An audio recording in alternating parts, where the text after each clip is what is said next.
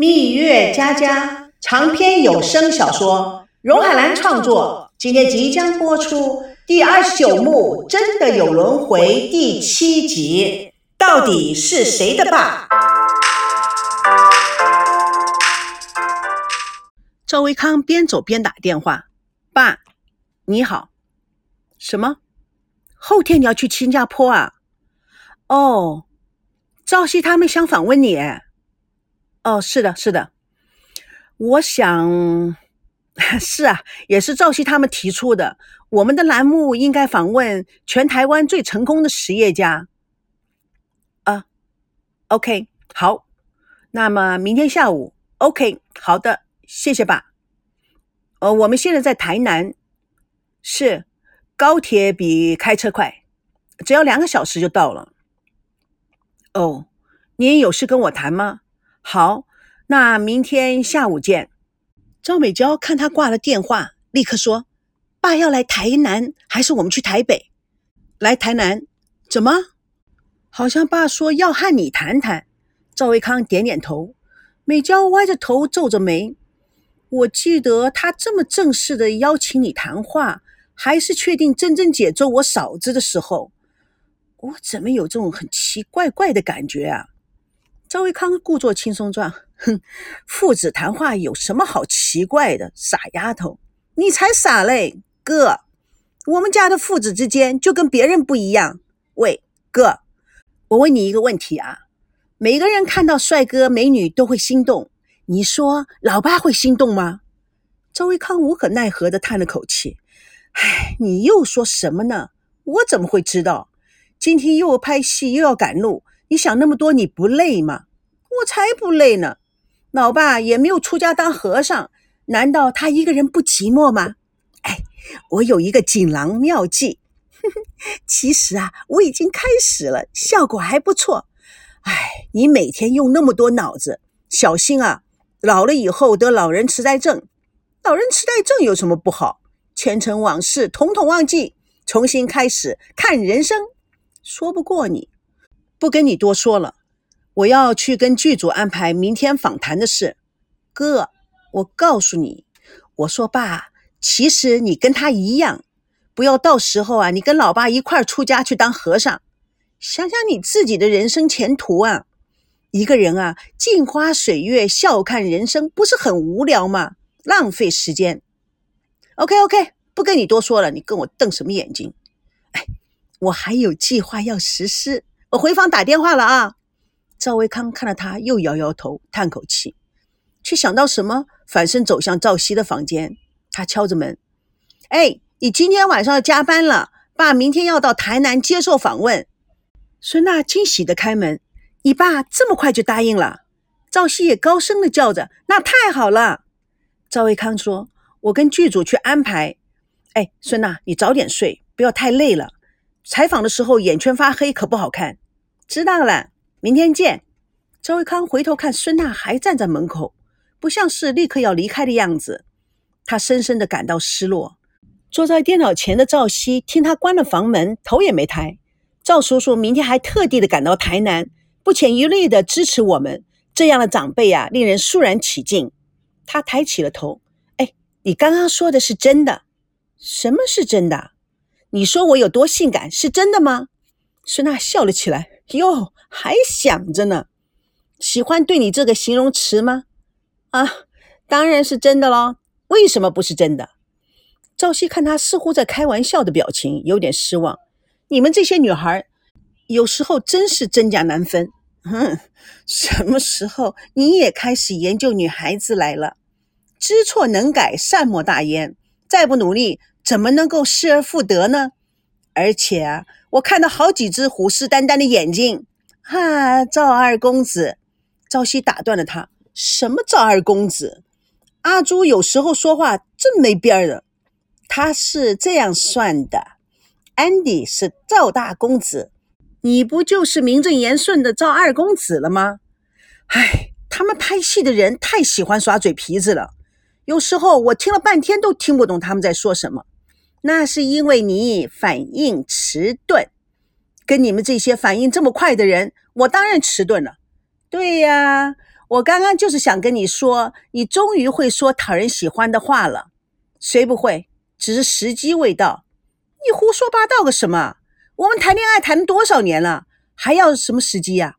什么叫做时机未到？你根本就是不懂什么叫时机。哼，算了算了，反正已经离婚了，还说这些无聊的话干什么？赵熙一本正经地说：“我说时机未到是由离婚开始算起的。”孙娜有些愤怒：“你是本写多了，还是交了小女朋友，心智开了？废话那么多，现在还说这些无聊到家的话，什么意思？肉麻兮兮的。”他看了眼赵熙落寞的表情，更是火上加油。没有想到你现在是越来越聪明了，用老爸的事这个机会与我拉近关系，哼，也不错。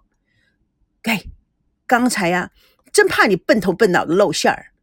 不要说那些无聊的话了，咱们书归正传。他怎么会去拍北京的那块地的？爸说。他看了看孙娜，哦，你爸说。孙娜心中一鼓，哎，到底是爸说还是你爸说的？赵熙一听就知道自己在孙娜心中还有分量，他高兴的微笑起来。你说呢？孙娜看了他一眼，冷冰冰的说：“木已成舟，还需要研究吗？”赵熙微微一笑，心里想：哼，你这个猫捉老鼠的游戏还要玩到什么时候？但是他嘴上说：“你太狠了。”老实说。我也调查过了，那块地呀，根本不值那个价，就是你爸出价的六千多万都不值。我想啊，这里面肯定有不为人知的内情，能将这个消息挖出来，对你爸是很有帮助的。孙娜转怒为喜，对呀，赵熙，你今天太有才了，超水平发挥。如果挖到这个消息，我要让我爸奖赏你一个冰淇淋。嗯，那太凉了，我不要，我要一个热的，热的，热的，什么最热？吻最热。孙娜故意装傻，我爸的可以，我可以转告他。拜托，你装什么傻呀？赵熙说着，出乎意料的抱起了孙娜，在他腮边亲了一口。孙娜用手挡开他的脸，哎，对前妻尊重点啊。哼，你也可以。通过赵美娇深层的了解一下赵腾龙的为人处事、经商之道，我也可以从赵维康那里打听打听，咱们双管齐下如何？哇塞，士别三日，刮目相看呐！美女美男双重记，哼，你可真敢想！你舍得，我还不舍得呢。孙娜推开他，站起来，揪着赵熙的耳朵。你少装囤，就是你这个花心大少巴不得呢。为了我爸，我就再信你一次。一旦探听到了重要情报，我爸一定会感激你的。再说到现在为止，他还以为你是他家女婿呢。曾经是，也许现在还是，但是将来不见得是。孙娜更用力揪他的耳朵，朝夕做痛苦状。我。我是说，咱们两个的新闻早已经两岸家喻户晓了。离婚的事情，你爸早已经应该知道了。花那么多的钱给咱们办了那么盛大的婚礼，估计呀，你爸杀我的心都有。孙娜用手在赵熙脖子上做了一个砍的手势。我赞成，你这种人呐，你应该千刀万剐。赵熙瞪了一眼孙娜，咱俩的事发展的太不可思议了。等我老了以后啊，一定要写一本回忆录，署名是你的，钱得归我，连我都归你，何况那几个臭钱？哎，我问你，你写回忆录还要等到老的时候，那你现在做什么？享受人生啊？什么左右逢源？你找死啊！哼，不过这个世界太小也太奇妙了，怎么转来转去都转到自己人的手里？自己人？哼，当然喽。哎，我为什么要跟你解释啊？你比我心里更心知肚明吧？你今晚啊，故作可爱状，怎么回事？看起来就一副讨厌相。朝夕很有兴趣看着孙娜，人家说女人讨厌就是喜欢，油嘴滑舌，也不知道跟谁学的。都没有个正形了。哼，哎，说正经的，我觉得啊，赵叔叔这个人呐，绝不简单。他集团旗下的这些子公司看似独立，其实啊，都是息息相关，脉络清晰。而且啊，他把他的儿子女儿的前途啊，都已经规划好了。更了不起的是，选择的完全正确，可见他完全了解他的儿女发展情况。唉，他到底是什么样的一个人呢？我觉得很有意思。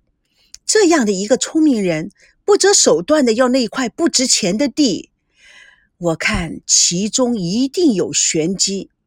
孙娜认真的分析着，丝毫没有注意到旁边的赵熙投来热切惊讶的目光。赵熙，他内心独白：节目在成长，孙娜也在迅速的成长。现在的孙娜也越来越让人刮目相看了，她似乎越飞越远。我该怎么办？是为她高兴呢，还是为自己难过？为什么眼前的他让我觉得那么样的陌生？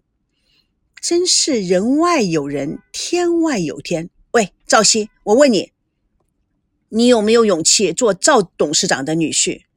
孙娜回头看赵熙，发现他的目光迟呆，上前用手晃晃他的眼睛。哎，你在想什么？赵熙回神，你说什么？别假装没听见的样子。我看你做赵董事长的女婿应该没问题。哪个赵董事长？台湾的。哎，我们谈正事，你怎么又转到我身上来了？不转到你的身上，要转到谁的身上去啊？对不起，我只会做孙董事长的女婿。孙董事长的女婿，哼，那是过去式。不，只要努力，也可以变成未来式。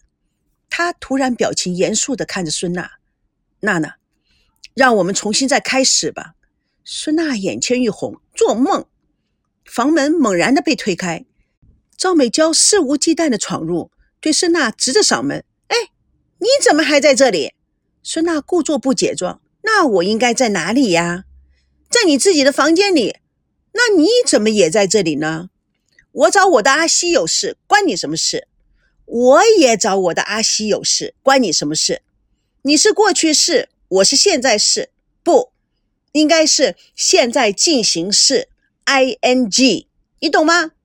况且你们谈了那么久，还有什么好谈的？走，阿西。陪我去夜市。赵美娇说完，上前拉了赵熙就走。赵熙停下来，我要整理一下采访你老爸的提纲，明天要用。还需要什么采访提纲？问就是了。对了，哎，我正好可以问你，你觉得你爸是怎么样的一个人？你去问他，你问我干嘛？我怎么知道？那么你爸是怎么做到了，既是一个成功的企业家，又是一个出色的父亲？家庭和事业，他是怎么兼顾的？赵美娇轻点着赵熙的脑袋：“阿西，你的脑子是不是出了问题呀？